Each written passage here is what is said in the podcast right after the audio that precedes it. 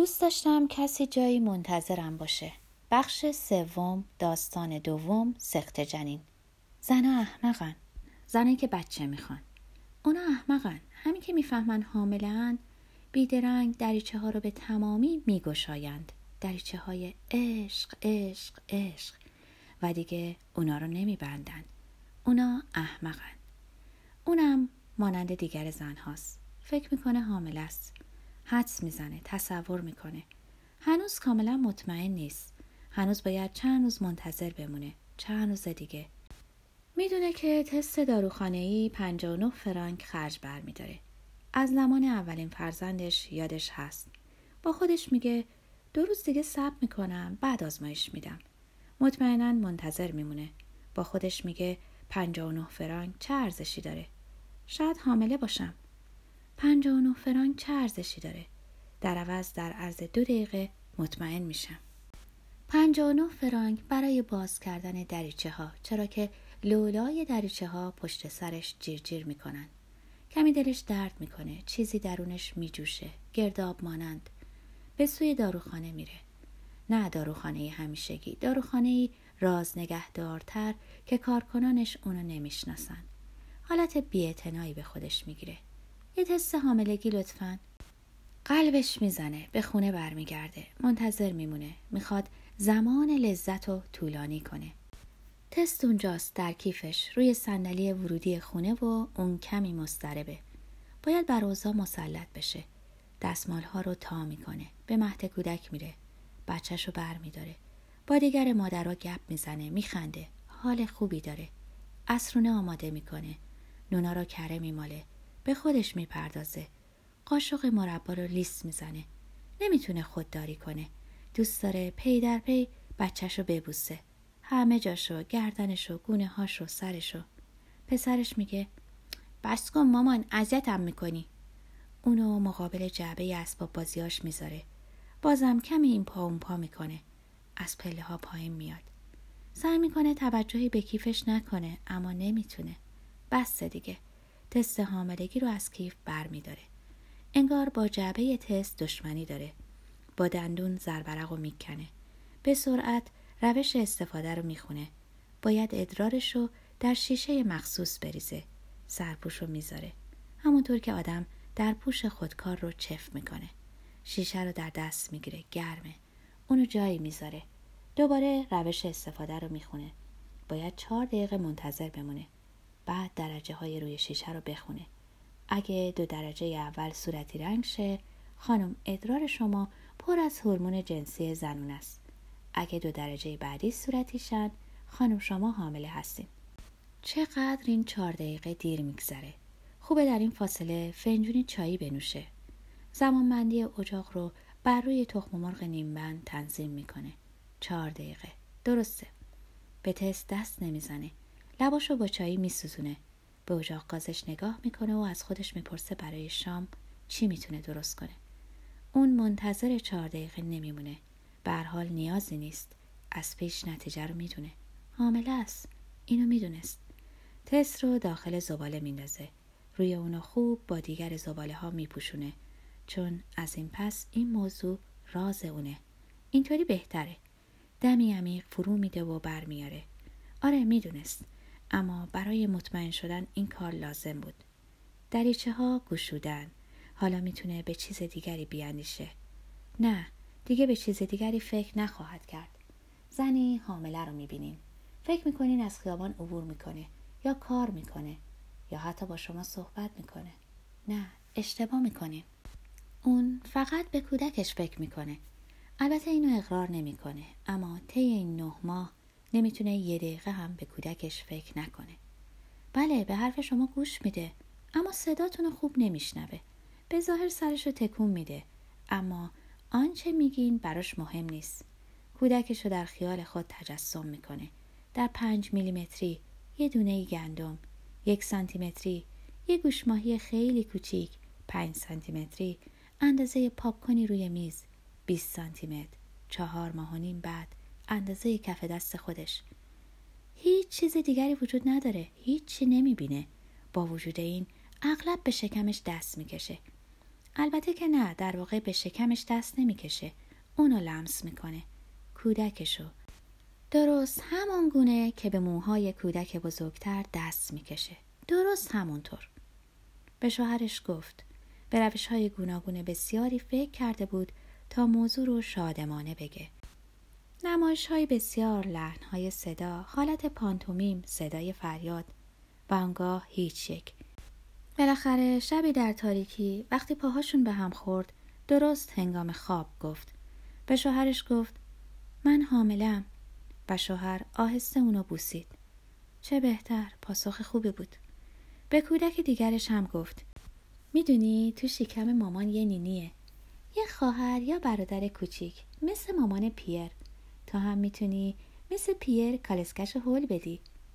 کودک بلوز بافتنیش رو در آورد و گفت کجاست؟ اونجا که بچه ای نیست. تو کتابخونهش دنبال کتاب منتظر یک کودک هستم گشت. کتاب کمی کهنه شده. هم خواهر شوهر هم یکی از دوستاش از اون استفاده کردن. به سرعت عکسای وسط کتاب رو نگاه می‌کنه. بخش عکس های حیات پیش از تولد.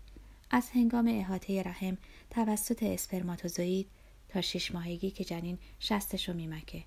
روی برخی عکس ها به دقت دستای کوچیکی رو که از فرط شفافیت رگاشون پیداست وارسی می‌کنه و ابروهاشونو. بعد مستقیما به بخش چه وقت زایمان خواهم کرد میره. جدولیه که تاریخ تقریبی زایمان رو مشخص می‌کنه. اعداد سیاه رنگ. تاریخ نخستین روز عادت ماهیانه اعداد دیگه تاریخ احتمالی زایمان. پس کودک ما حدود 29 نوامبر به دنیا میاد. 29 نوامبر چه روزیه؟ نگاهش رو از کتاب بر میداره و حریصانه تقویم دیواری آشپزخونه رو نگاه می‌کنه. 29 نوامبر یکی از روزای جشنه. لبخند زنان با خودش میگه 29 نوامبر. بعد از ظهر خوابش می‌بره و با همه غذاها خیارشور می‌خوره. پیش از پایان ماه سوم هنگام نخستین مراجعه اجباری به متخصص زنان و زایمانه. برای خون گرفتن کاغذهای مربوط به بیمه برای اعلام حاملگی و ارسال اونا به اداره مربوطه. هنگام نهار میره. بیش از اونی که نشون میده دلهوره داره. پزشکی رو که نخستین فرزندش رو به دنیا آورد پیدا می‌کنه. کنار میز ماینه دستگاه سونوگرافیه. پزشک اونو وصل می‌کنه. صفحه هنوز خاموشه اما اون نمی‌تونه جلوی خودش رو بگیره. به صفحه دستگاه چشم میدوزه. ابتدا و بیش از هر چیزی پزشک می‌ذاره مادر صدای این قلب نادیدنی رو بشنوه. صدای قلب روی درجه نسبتا بلند تنظیم شده و در تمام اتاق انکاس میابه بوم بوم بوم بوم. دیوونه است. هشت تو چشماش حلقه می‌زنه. بعد پزشک جنین رو نشونش میده. موجود بسیار بسیار کوچیکی که بازوها و پاهاش رو تکون میده. حدود ده سانتی متر ستون فقراتش به خوبی دیده میشه. حتی میشه مهرهاش رو شمرد. باید دهنش باز میموند. اما هیچ نمیگه. دکتر شوخی می‌کنه و میگه مطمئن بودم اولین سونوگرافی پرچونه ترین مادرها رو خفه می‌کنه. هنگامی که لباس میپوشه دکتر براش پرونده کوچکی با عکسای بیرون اومده از دستگاه درست می‌کنه. تا چند دقیقه دیگه همین که سوار ماشین شه پیش از روشن کردن ماشین مدت زیادی عکس ها رو نگاه خواهد کرد. وقتی اونا رو از بر شد دیگه نمیشه صدای نفسش رو شنید. هفته ها میگذرن و شکمش برآمده. همینطور سینه هاش سایزش چند شماره بزرگتر شده. باور نکردنیه. به فروشگاه مخصوص مادرای آینده میره تا لباس مناسب سایزش تهیه کنه. بازم دیوونه شد.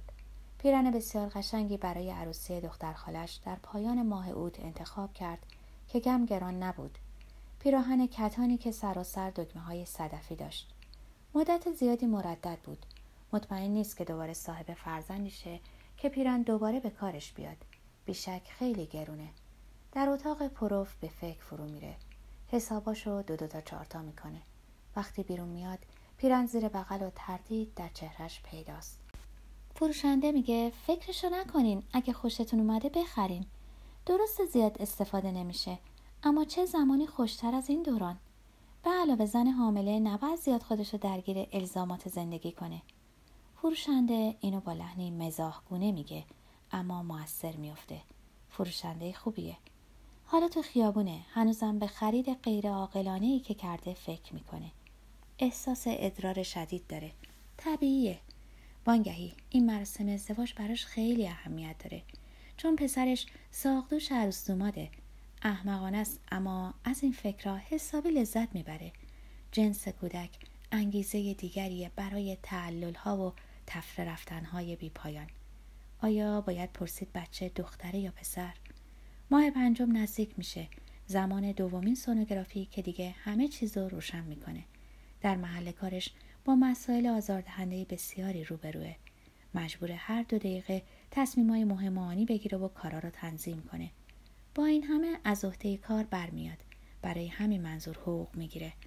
اما در مورد مسائل خودش نمی‌تونه.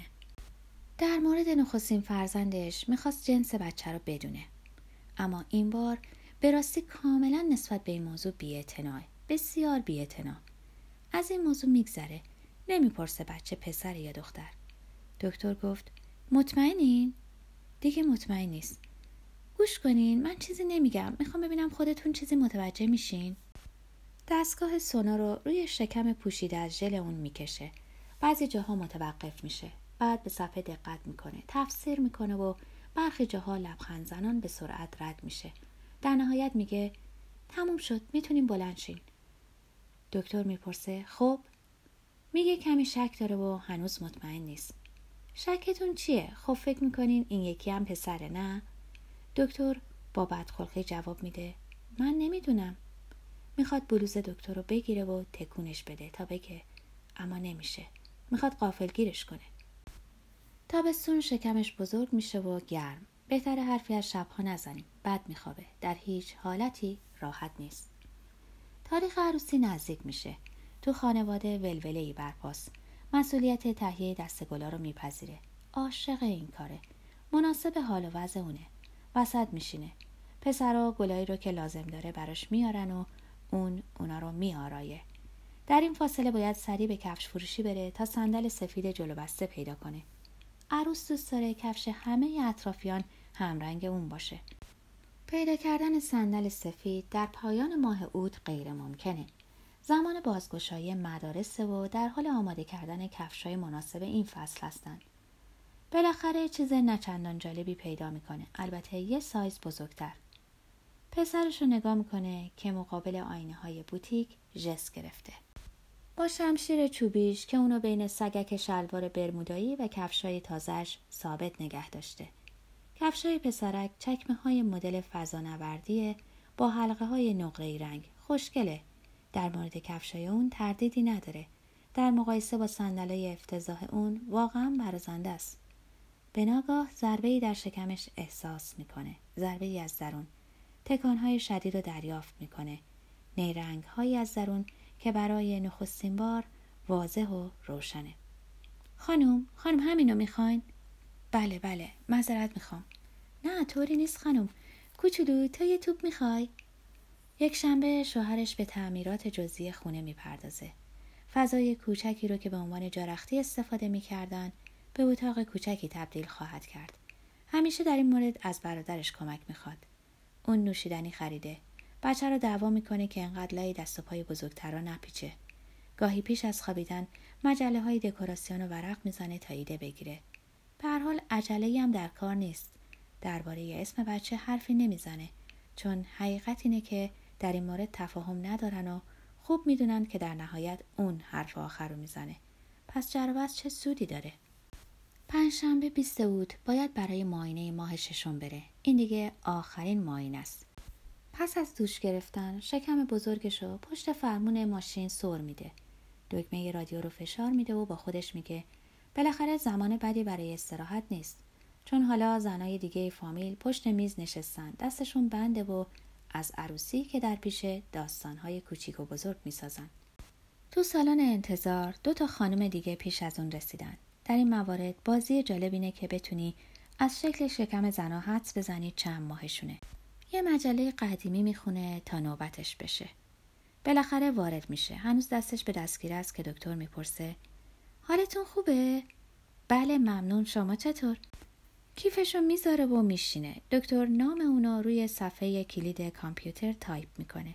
حالا می‌دونه اون در چندمین هفته بارداریه و باید در چه وضعیتی باشه. بعد لباس میپوشه. وقتی اون وزنش رو روی ترازو می‌گیره دکتر کاغذی روی میز پهن می‌کنه. باید فشار خونش هم بگیره. باید سونوگرافی کنترلی هم بگیره تا قلب جنین رو ببینه. به محض اینکه معاینه تموم میشه پشت کامپیوترش برمیگرده تا چیزایی تازه رو وارد کنه. متخصص های زنان و زایمان حیله های مخصوص به خودشونو دارن.